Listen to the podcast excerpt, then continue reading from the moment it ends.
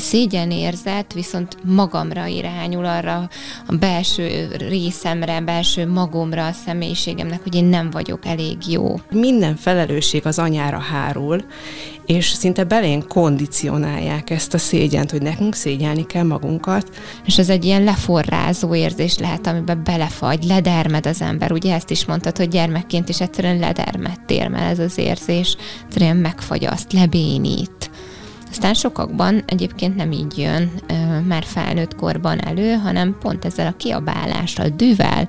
És ezért van felelőssége nagy felelősség a szülőnek, mert ő az, aki megtanítja a gyereknek azt, hogy mit kell szégyelni. És hogy nem, nem kell ezt a, ezt a pingpong játszmát így, így továbbadni. De ehhez óriási munka kell, és hatalmas bátorság, mert a saját szégyenünkkel szembenézni félelmetes gyereknevelés, szoptatás, vállás és hozzátáplálás, nőiesség, bölcsi ovi iskola, egyedülálló anyaság, én idő, párkapcsolat, anyaság vagy karrier, gyereklélek, baba illat, fejlesztés, szülés, szexualitás, sírás, dackorszak, érzelmi hullámvasút. Ah, ki vagyok, de ez a legjobb dolog a világon. És te? Te hogy vagy? Úgy igazán? Gyere, ülj le közénk! Igyuk meg együtt azt a kihűlt kávét, és közben mesélj anyukám. Ez itt a Mesélyanyukám, az évamagazin.hu minden hétfőn új adásra jelentkező podcast műsora, amelyben anyák mesélnek, nem csak anyáknak, nem csak anyákat érintő témákról. Andrész Timivel, Lugosi Dórival és Zubor Rozival.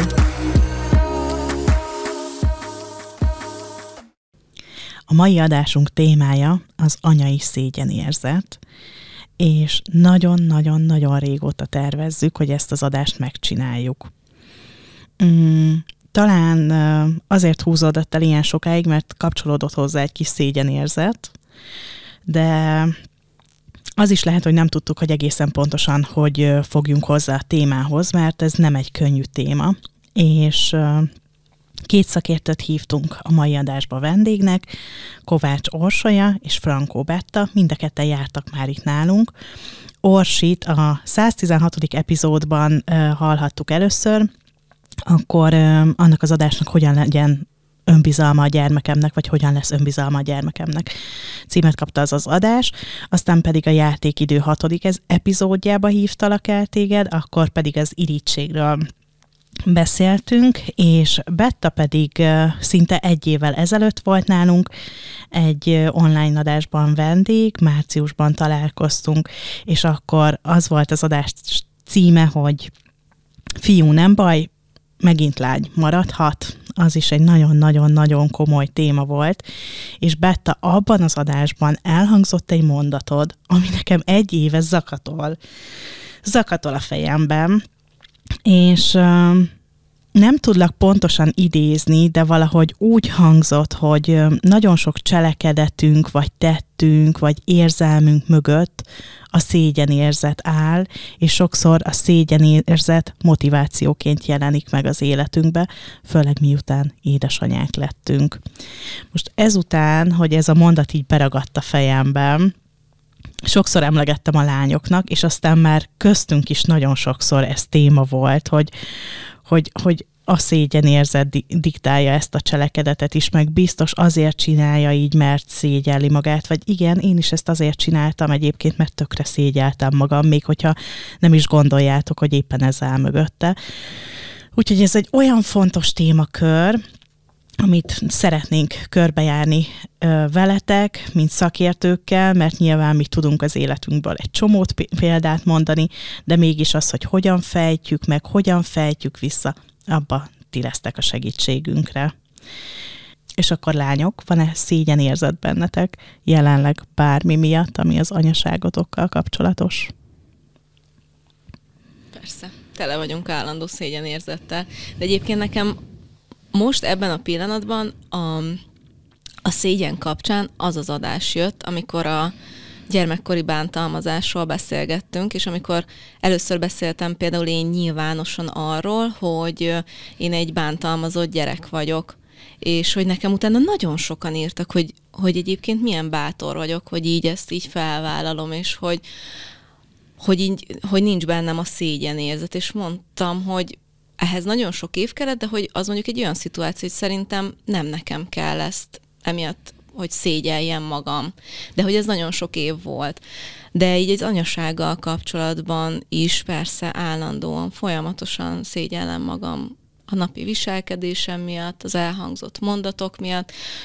A héten az egyik boltban a három gyerekem miatt szégyeltem magam, akik hát eléggé hangosan közlekedtek és válogattak a boltban, majd ennél még hangosabban sikerült távoznunk onnan. Szóval, hogy szerintem gyakorlatilag elmondhatom, hogy nekem a mindennapjaim része valamilyen formában a szégyen. Dóri? Hát ide azt a mikrofont. Ö, én pont idefele gondolkodtam, hogy a, most egy ideje járok terápiára, és hogy tök sokat dolgozunk ezzel, hogy egyrészt ne, ne bántsam magam, másrészt ne legyen, ne legyen szégyenérzetem azért, mert mondjuk a gyerekem így és így viselkedik, vagy mondjuk ne legyen azért szégyenérzetem, hogy mondjuk most otthon hagytam az illét, és hat órát nem vagyok vele, hét hónapos, de mégis olyan, olyan fura volt nekem, hogy úgy otthon hagytam, most akkor most szaranya vagyok, vagy egyébként elhozhattam volna, mert itt is el lett volna, és hogy, hogy nem lehet, hogy nem lehet, hogy szóval, hogy igen, mindenki érti, aki ebbe már va- volt, és valószínűleg sok anya van, és volt ebbe. És a másik, amit én a, én a Zoárd miatt érzem sokszor ezt a szégyent egyébként, és szerintem akinek valamilyen speckó gyereke van, ő még talán jobban érezheti bizonyos helyzetekbe ezt, de közben meg tökre nem akarom ezt érezni, szóval, hogy tudjátok, amikor érzel valamit, és tudod, hogy nem reális, vagy hogy nincs, nincs alapja, hogy ezt érez, de mégis ott belül kattog valaki, vagy valami, és mégis azt érzed, és nézed a többieknek az arcát, hogy biztos azt gondolják, hogy nem tudom megnevelni, vagy biztos azt gondolják, hogy én az az anyuka vagyok, aki most megveszi neki a csokit, és ilyen, ilyen tök ellentétes gondolatai vannak az embernek, és ez olyan, tök megterhelő szerintem, főleg estére. Nekem este szokott sokszor szégyenérzetem lenni, hogy hogy viselkedtem, vagy hogy nem viselkedtem. Igen. Estére csúcsosodik. Neked, Timi? Én este lerakom a fejem, és alszok. Aztán, amikor felkelek uh, ilyen kettő-három óra magasságában, én éjszaka kattogok egy ideje, így a dolgaimon. De lányok, segítsetek abban, hogy mondhatjuk azt, hogy, hogy kétféle anyai szégyenérzet van. Az egyik a saját gondolataink, saját érzéseink miatt, a másik pedig az, hogy a gyerekünk hogy viselkedik a gyerekünk miatt, vagy hogy mit gondolnak rólunk, az anyaságunkról a gyerekünk miatt mások. Én azt hiszem, hogy ott érdemes a különbséget meghúzni, hogy bűntudatról vagy szégyenérzetről beszélünk-e, mert hogy a bűntudat az az, amikor valamilyen viselkedésünkre irányul az érzés, hogy valamit, valakinek ártottam, valakivel nem voltam elég jó, valamit nem tettem meg eléggé. Tehát ez úgy lehatárolható mondjuk egy adott viselkedésre. Nem, nem, tehát nem tudtam elég időt foglalkozni a gyerekemmel a mai napon, és emiatt mondjuk áttélek egy bűntudatot, ami akár arra is bátoríthat, hogy a következő napon erre jobban odafigyeljek, még jobban rá ráhangolódjak a gyermekemre. A szégyenérzet viszont magamra irányul, arra a belső részemre, belső magomra, a személyiségemnek, hogy én nem vagyok elég jó. Én, én nekem bennem van valami eredendő rossz. És hogyha ezt az érzést élem át, az egy, az egy önbecsülés csökkentő érzés, amivel sokszor találkozunk, és addig, amíg ez egy reakció egy valóban megalázó élményre, ahol megalázottságot élünk át, akkor ez egy természetes érzés, ami egy bizonyos ideig felmarad. Ugyanakkor, amit itt ti megemlítettetek, az már az a kategóriája a szégyennek, amit úgy hívunk szakszóval, hogy internalizálva van a szégyen, ami azt jelenti, hogy, hogy azt éljük meg, hogy nem vagyunk jók, nem tudunk valamit eh, jól csinálni, és ez a legbelső részünkre vonatkozik. Ezért is olyan leterhelő, megterhelő, súlyos, nehezen felvállalható. Tehát az, amit ti már ahol tartotok ebben, hogy erről már ilyen nyíltan beszéltek, ez egy nagyon-nagyon magas szint, legtöbben ezt elrejtik, bezárják, nem is szeretnék kinyitni, még sokszor önmaguk előtt sem, nem még mások előtt a, a világban. És ez, ennek van egy olyan formája is, amikor ez már krónikussá válik, amikor folyamatosan előjön, hogy milyen különböző helyzetekben is átélem ezt a mély csökkent értékűségérzést. Én ehhez azt tenném hozzá, hogy szerintem a szégyenben van egy, van egy láthatatlan minőség. Tehát amit te is mondasz, hogy ha már tudok róla beszélni, az már a gyógyulásnak a jele, mert arra sarkal, hogy én elrejtsek valamit, hogy én ö, elbújjak valahová, hogy engem ne lássanak mások. És azt hiszem, hogy azért is annyira erős a szégyen az anyaságban, azért is itatja annyira át, mert nagyon kettős üzeneteket kapnak az anyák a, a gyerekneveléssel kapcsolatosan. Egyik oldalról ott van az, hogy tekints a gyerekedre teljesen önálló, szinte kicsi felnőttként, egy olyan entitásként, aki tőle teljesen független, próbáld meg ezért ne rá helyezni az akaratodat az egyik oldalról, a másik oldalról pedig mindenhonnan, mindenhonnan azt kapjuk, hogy a gyereknek a viselkedése az teljesen az anyától függ, hogy hogyha egy anya kiegyensúlyozott, akkor annak a gyereke az csak tökéletes lehet. Hogyha ha, ha már valami nem kívánatos viselkedés van, akkor az az anyának a hibája. És ugye van egy olyan rész is, hogy sokszor az apákat is kihagyják, tehát hogy minden felelősség az anyára hárul, és szinte belén kondicionálják ezt a szégyent, hogy nekünk szégyelni kell magunkat, hogyha valójában nem tudjuk irányítani a gyerekünket mert az a gyerek az igen, az le fogja magát, vetni a földre, és, és ki, fogja, ki fogja fejezni az érzelmeit. És akkor anya legyen a talpán, aki el, el tudja dönteni, hogy én most hagyjam a gyerekemnek, hogy kifejezze az érzéseit, vagy próbáljam meg integrálni a társadalomba, és, és megint ott vagyunk, hogy szégyellem magam, hogy én ezt nem kezelem jól. Amit te mondasz, hogy valahol belülről jön, hogy én vagyok erre alkalmatlan, bezzeg a másik, az, az jobban csinálja. És akkor itt van megint ez a láthatatlanság, hogy nem, a másik anyában ugyanúgy ott van ez a kétség, de nem látszik, mert el van fedve előttünk. Igen, az a gyerek a családnak a tükre, ez ilyen tipikusan. És akkor, hogyha valami van a gyerekkel, ami egyébként lehet simán, hogy életkori sajátosság, de akkor már rögtön az van benne, hogy úristen, akkor mit gondol az óvónő, hogy mm. akkor otthon. Nem tudom, például amikor a gyerekek elkezdenek verekedni, és akkor, hogy így így rendesen úgy érzed, hogy be kell menni az oldába, és akkor így, amikor jön egy ilyen, és akkor de mi otthon nem szoktunk verekedni, de mégis valamiért verekszik a gyerekem, és akkor magyarázd meg. Egyébként nekem is egy óvodai példa jutott egyből eszembe. Úgy adódott, hogy nekem most mind a két gyerekem egy csoportba jár. Az egyik kicsi, a másik meg ismétlő nagycsoportos, de vegyes csoportba járnak. És ugye az óvónő kap két gyereket egy családból, de a két gyerek teljesen más személyiségű.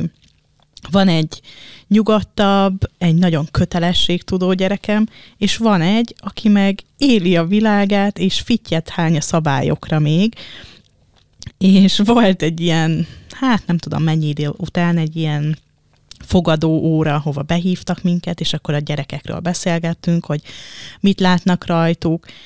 És megkérdezte az óvónő, hogy egyébként az a, az, a, az a gyerekem, aki, aki nagyon szabadon él a saját elvei alapján, hogy akkor minden rendben volt a várandóságommal, és hogy hogy így normális várandóság volt, vagy volt valami kirívó, hogy mire emlékszem, és akkor egyből bekapcsolt a szégyen érzet, és elkezdtem pörgetni magamba, hogy mi volt az, az, az alatt a kilenc hónap alatt, és hogy én akkor dolgoztam, és hú, mennyi feszültség volt akkor ott a munkahelyemen, és ah, éreztem, hogy már nem kéne dolgoznom, és hogy csak a 30. héten mentem el szülési szabadságra, és nagyon szégyeltem magam, hogy akkor erről lehet, hogy én tehetek, hogy Na, tudjátok, pörgettem, pörgettem. Meg utána jön a, hogy császármetszéssel születette, meg volt-e anyateljel táplálva? Na hát, ezek a következő kérdések, igen, igen. Igen.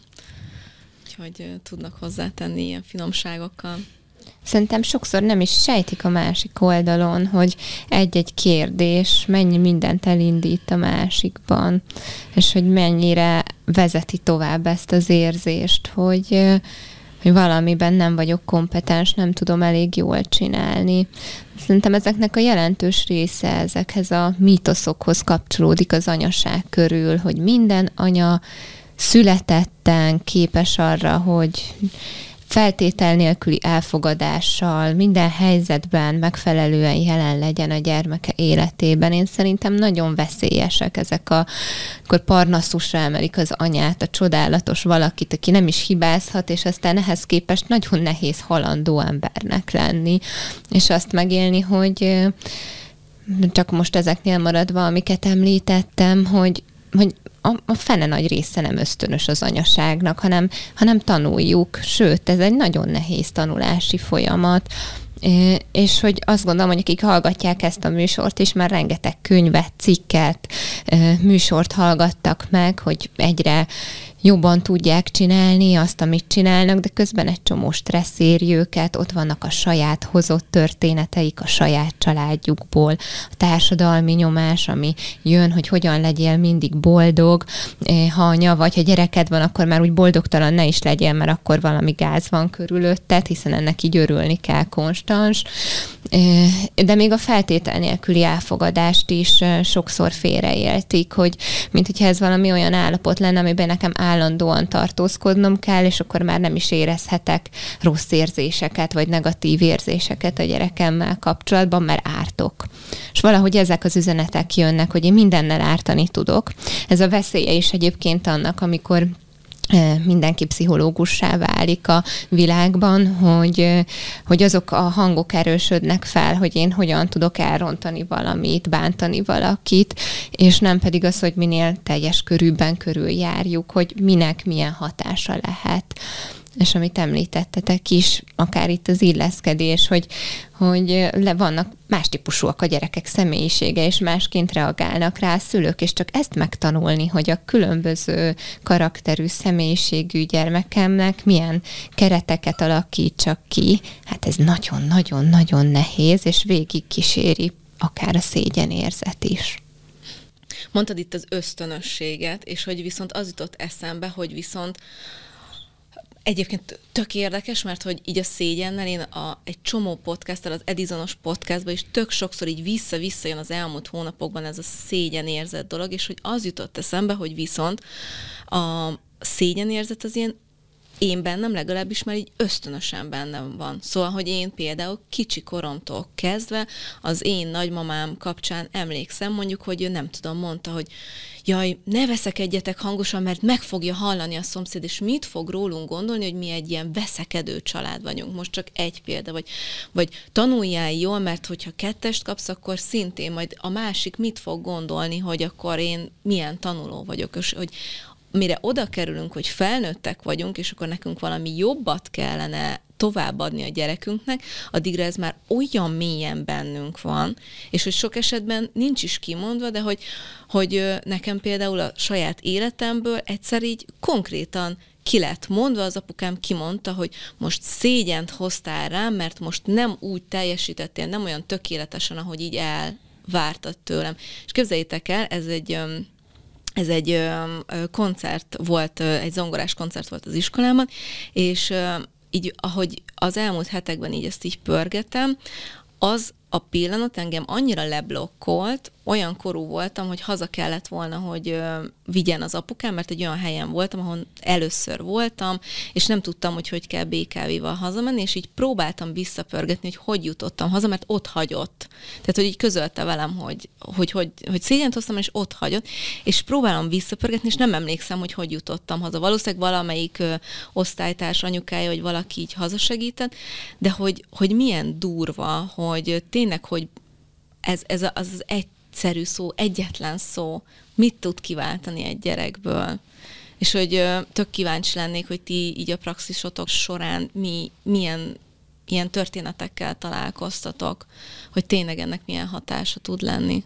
Minden benne van egyébként ebben a történetben, amit megosztottál, kezdve attól az érzéstől, hogy, hogy hogyan teszed már belsővé azt, és hogyan kísér aztán téged tovább, akár a saját életedben, akár az anyaságodban, az, azok a feltételek, amiket megfogalmaztak a, a, a szülők vagy családtagok, hogy mikor vagy, mikor vagy szerethető, elfogadható. Egyébként a kisbabánál még nincs jelen a szégyenérzet, tehát ez két-három éves kor körül az első olyan visszajelzésekből jön, amikor értékelik a magatartásunkat. Nagyjából egy időben a bűntudattal, meg a büszke büszkeségérzéssel jelenik meg, és ahol nagyon magas elvárások vannak a, a jelen a családban, vagy ahol a, saját, a szülő sem dolgozta fel még a saját gyerekkorában átélt szégyenérzetét, és ez mondjuk úgy jön ki, hogy rákiabál a gyerekre, hogy hát nem igaz, hogy még ezt sem tudod megcsinálni.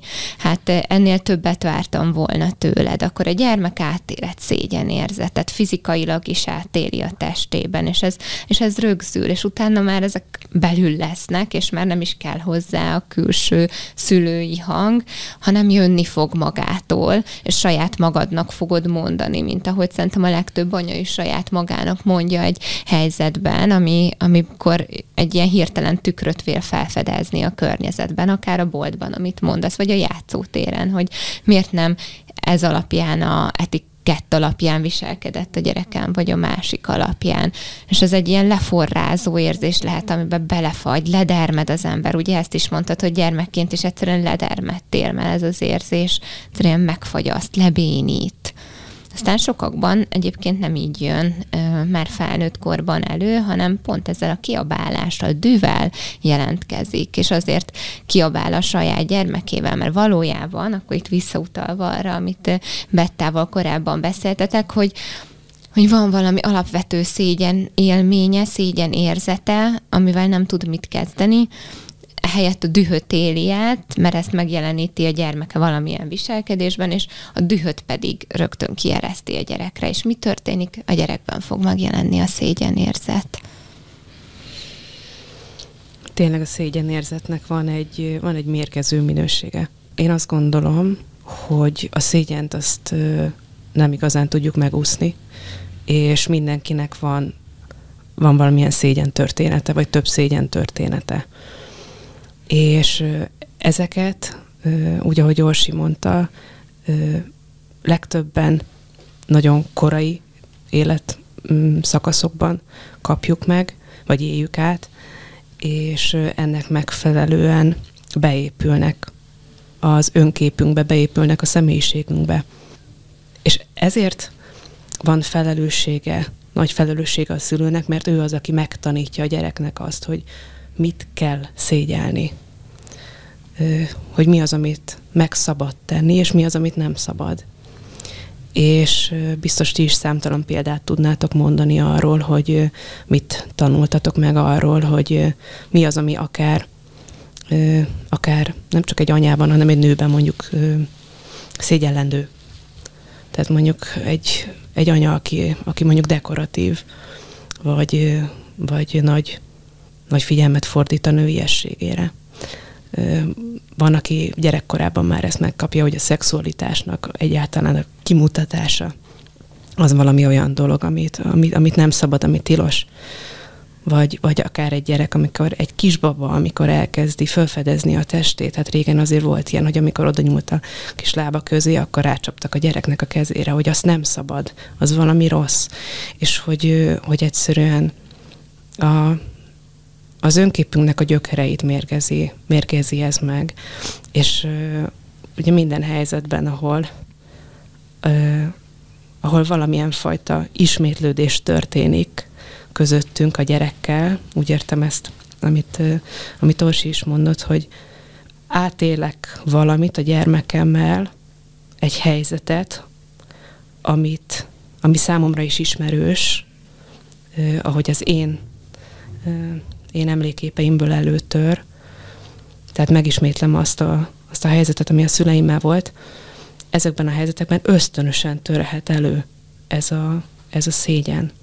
És ezért egy nagyon nagyfokú ö, reflexivitás kell, tehát egy ilyen önreflexió, hogy elkapjam magam, hogy ho, itt most egy ismétlődő helyzet jön, és sokszor nem tudom elkapni, mert kiszökik az a dű, mert kiszökik az a tehetetlenség, hiszen baromira frusztráló a helyzet, és, és azt gondolom, hogy ezekben a helyzetekben nagyon fontos, hogy saját magunkkal is együttérzőek legyünk.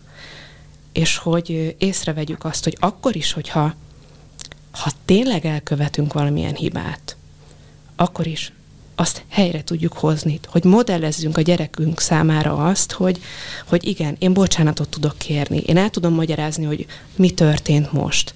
Én meg tudom vele az ő szintjén beszélni a dolgokat, és, és hogy nem, nem kell ezt a, ezt a pingpong játszmát így, így továbbadni. De ehhez óriási munka kell, és hatalmas bátorság, mert a saját szégyenünkkel szembenézni félelmetes.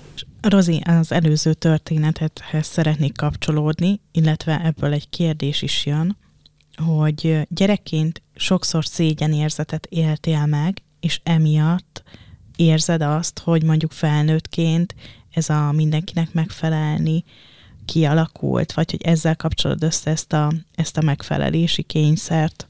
Abszolút, biztos, hogy, hogy ez az alapja.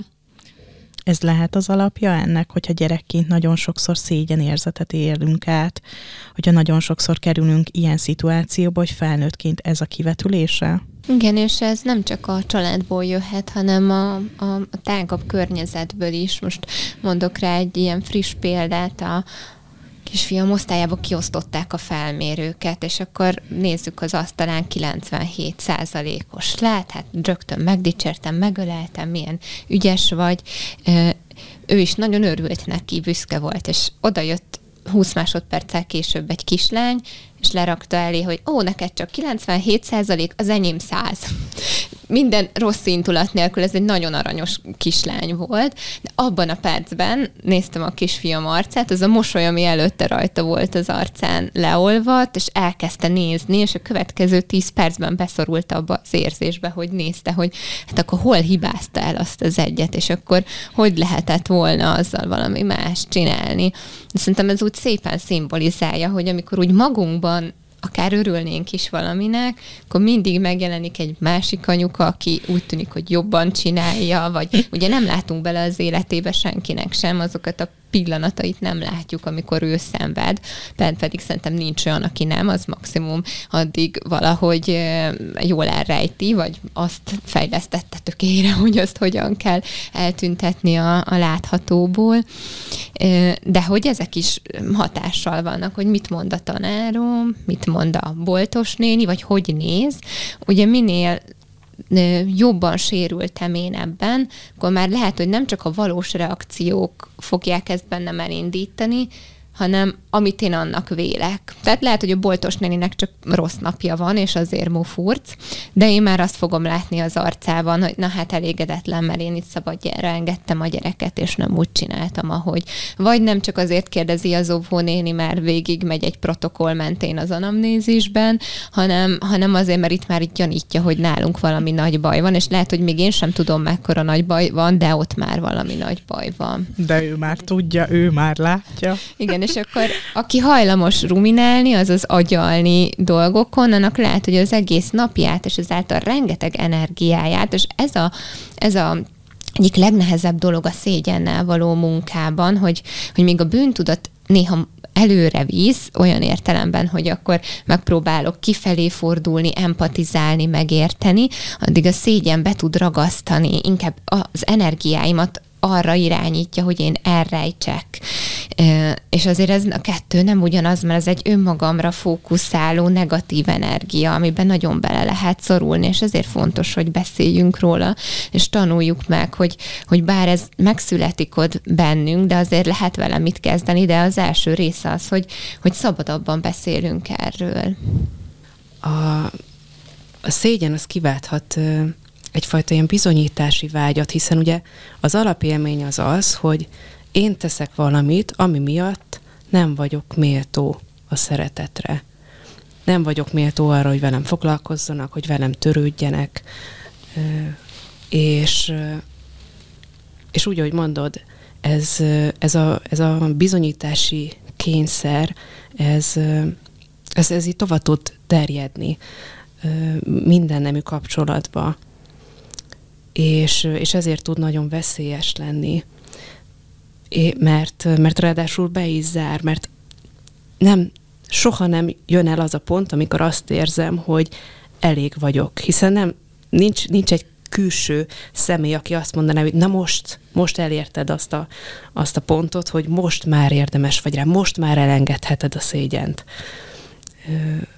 És, és ezzel úgy bele tudjuk magunkat zárni egy, egy ilyen örök megfelelési problematikába. És ráadásul pont ebben most ezen gondolkozom, hogy így hozzuk fel a példákat, és hogy nekem is pont tegnap volt a kisfiammal egy ilyen hasonló ö, beszélgetésünk, kiosztották a fél éves dolgozatokat, és akkor lett két ötös, két négyes, és akkor mondta, hogy de hát, hogy anya, hát a jó, vagy a négyes az nem jó. És akkor mondtam, hogy dehogy nem, hát benne van a nevében, hogy jó. Tehát, hogy mondom, az tökéletes. És uh, erre tök büszke voltam, mert hogy ez, ez egy olyan dolog, amit amin én tudtam változtatni a saját gyerekkoromhoz képest. De közben meg nagyon érdekes, hogy van egy másik, hogy ugye ő a legnagyobb, és akkor mindig az van, hogy Mátékám, legalább te légy szíves, ne nehezítsd anyának a reggeli elindulását, mert hát te vagy a legnagyobb, és akkor így utána meg így észhez kapok, hogy hát milyen hülye vagyok, hogy miért mondok neki ilyet, hát én is a nagy voltam, én is ezer milliószor ezt megkaptam, és hogy ez már rögtön egy olyan helyzetbe hozza szegényt, hogy hát, hogy tőle elvárok egy olyan dolgot, ami nem szabad, és hogy olyan hely, rögtön egy megszégyenített helyzetbe hozom, mert hogy, hogy kiemelem, hogy hát te vagy a legnagyobb, hát neked már tudnod kéne, neked nem úgy kéne viselkedni.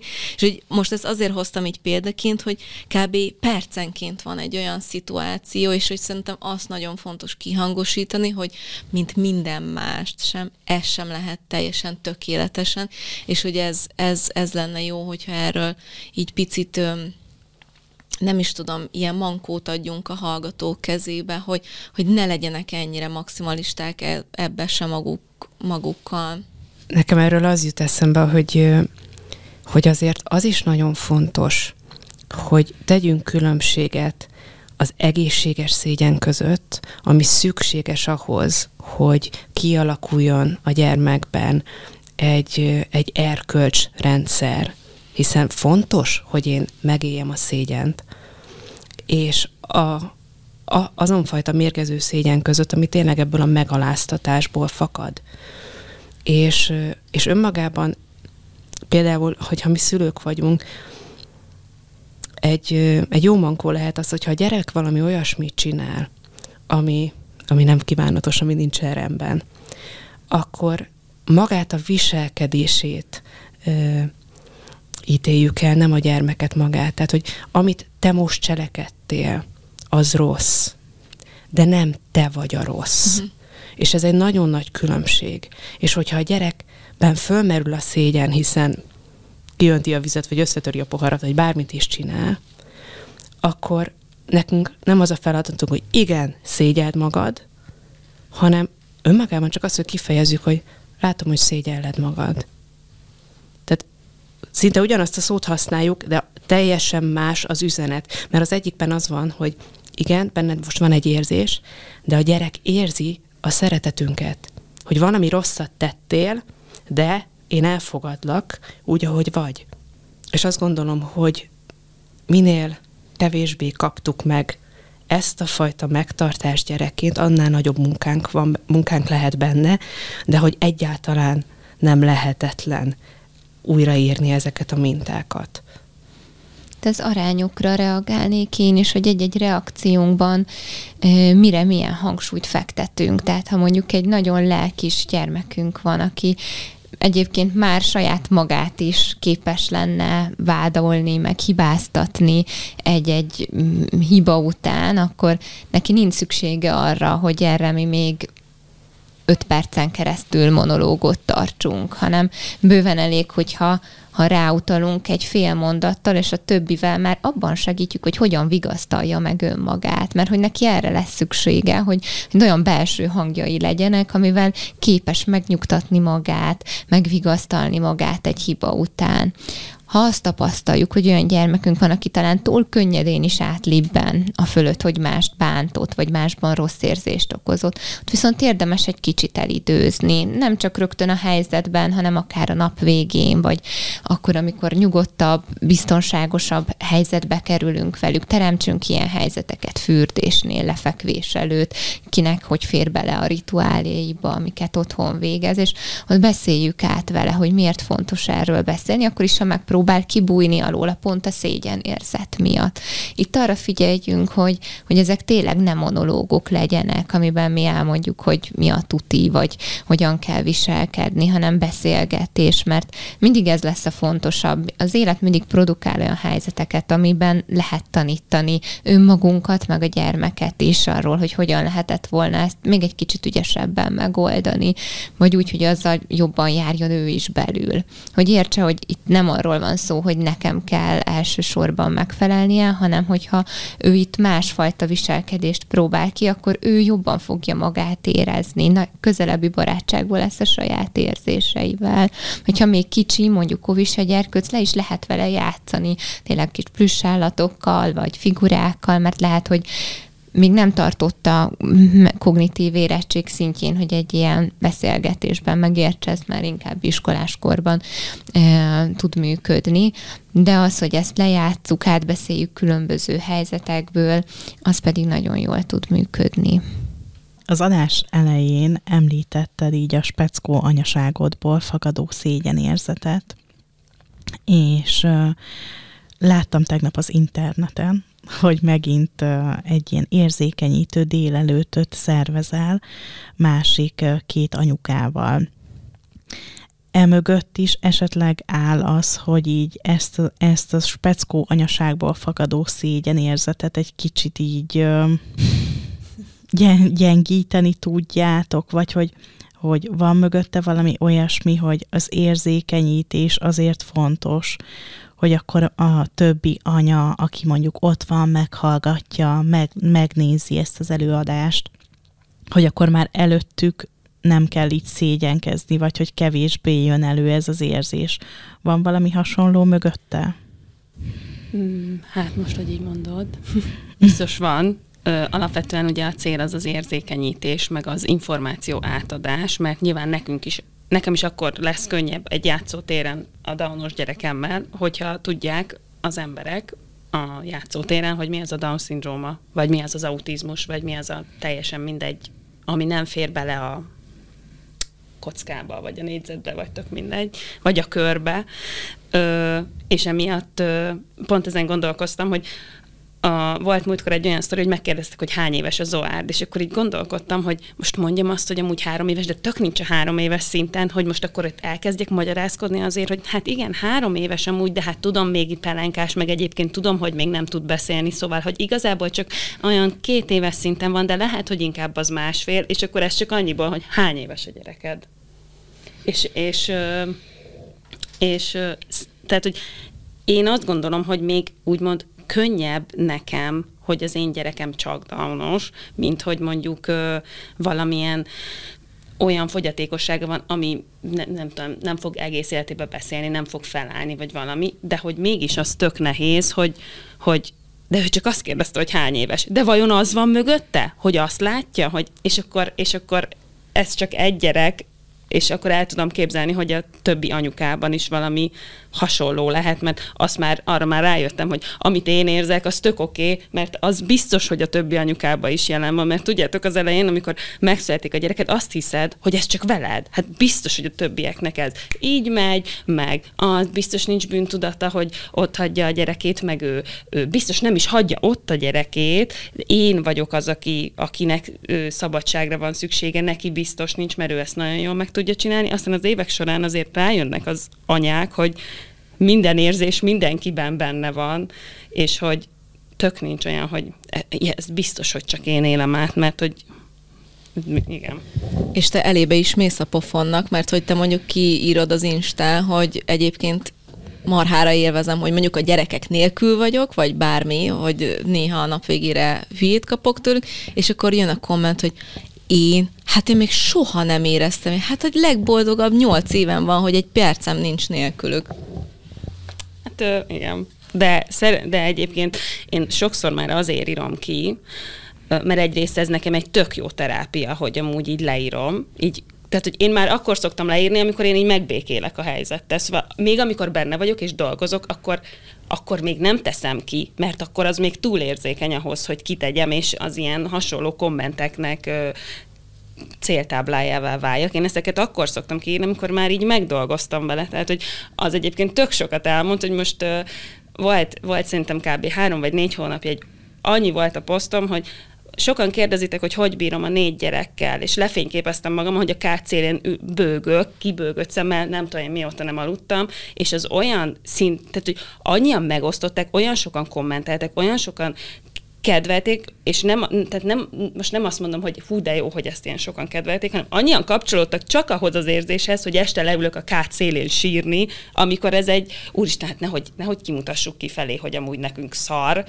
egy csomó helyzetbe, és megint amúgy bekapcsolt az, hogy nem mindig szar, nem mindig szar, nyugodjon meg mindenki, amúgy tök jó, csak most szar, de hogy, hogy, hogy én ezeket pont azért írom ki, mert tök jó másokhoz kapcsolódni, de jó, hogy nekik is ez van, hogy tudom, hogy másokkal is ez van, de sokkal egyszerűbb úgy, hogy oda leírja, hogy ő is pont ugyanebben van, és az olyan megnyugtató, hogy jó, azért tudom, hogy nem vagyok együtt, egyedül, de így még biztosabb, hogy nem vagyok egyedül.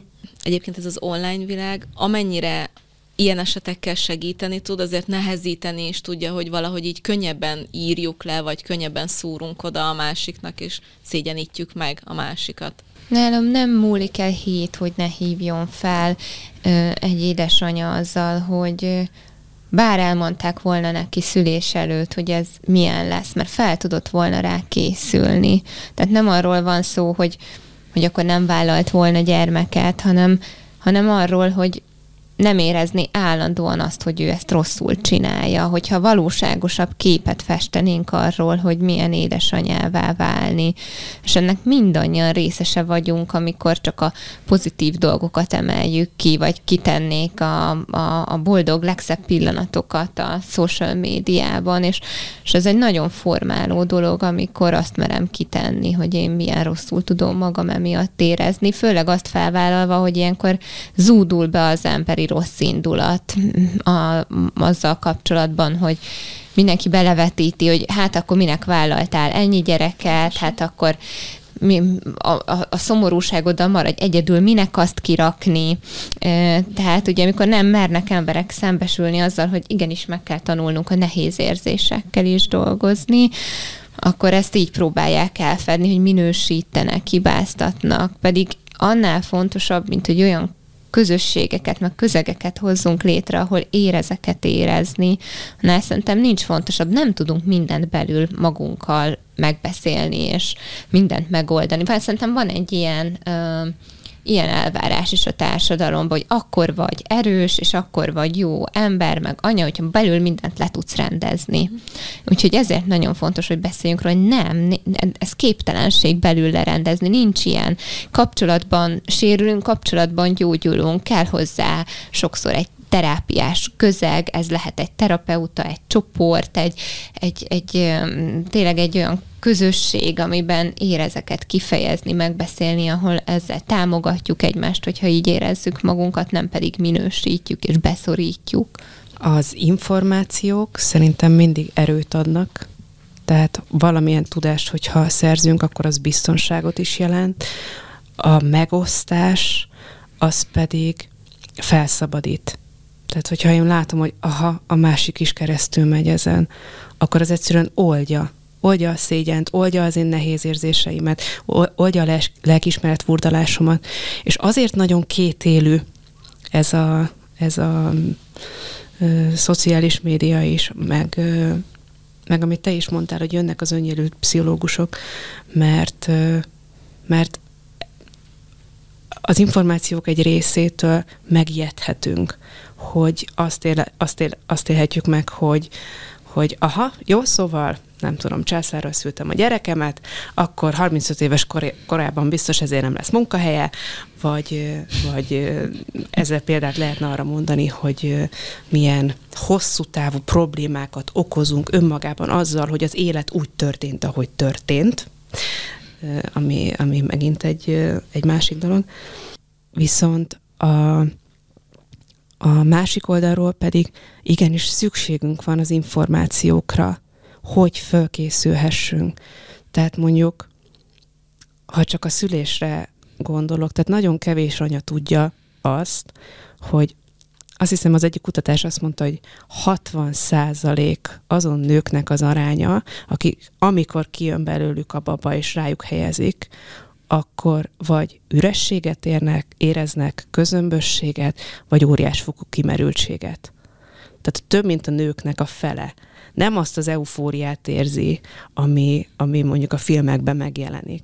És rögtön így a nulladik pillanatban lehet egy olyan érzésünk, hogy ah, rosszul éreztem valamit, rosszul csináltam valamit, nem ezt kellene éreznem. És önmagában, hogyha tudok egy ilyen infót, hogy ez egyébként teljesen normális, hogyha azt éled meg, hogy Jézusom, én most meghaltam, azt érzem, hogy kész, végem van, és ki sem merem nyitni a szemem, az is teljesen normális. Tehát, hogyha én tudom, hogy mi az, ami természetes, hogy mi az, ami zajlik, akkor nagyon sokat tudok magamon segíteni. De ezért azt gondolom, hogy fontos, hogy egy olyan szűrőn keresztül ö, fogadjuk ezeket az információkat, ö, meg gyűjtsük őket össze, hogy tényleg ne mindenből azt a következtetést vonjuk le, hogy ha mi ezt nem úgy csináljuk, ahogy a nagykönyvben meg van írva, akkor azzal már, már valahogy eltérítjük magunkat a helyes útról. Tehát nagyon nagy fokú önbizalomra van szükség, és határozottságra ahhoz, hogy tényleg bele tudjunk abba állni, hogy ez vagyok én, ez az én történetem, és én ebből hozom ki a legtöbbet. Én ezen keresztül nyújtok példát a gyerekemnek. Egyébként ez nagyon érdekes, hogy ezt behoztátok, hogy volt olyan, aki téged fölhívott, hogy ha valaki előre mondta, vagy szólt volna, és ez, erről már többször beszélgettünk. Igen, én hogy, is pont ezt akartam mondani. Hogy egyrészt lehet, hogy mondták, csak nem hallottuk meg, másrészt meg nekünk is volt olyan, hogy láttunk egy első gyerekeset, és akkor így amikor visszaemlékszel arra a rózsaszín ködre, és akkor így azt a, azt a rózsaszín lufit nem akarod neki kipukkantani, mert hogy így visszaemlékszel te is, hogy azért az annyira más állapot volt. De közben meg egyébként pont a héten történt velem egy olyan példa, volt egy online meetingünk, és négyből hárman voltunk szülők, és akkor épp azt cseteltük, hogy kinek, melyik gyerekének, melyik Lukából mi távozik éppen, és akkor a negyedik azt mondta, hogy hát nem baj, hogy ezzel nem igazán hozzátok meg a kedvemet ahhoz, hogy legyen gyerek. És akkor mondtuk, mondtam neki, hogy hát figyelj, te nem mondhatod majd azt, hogy nem szóltunk előre.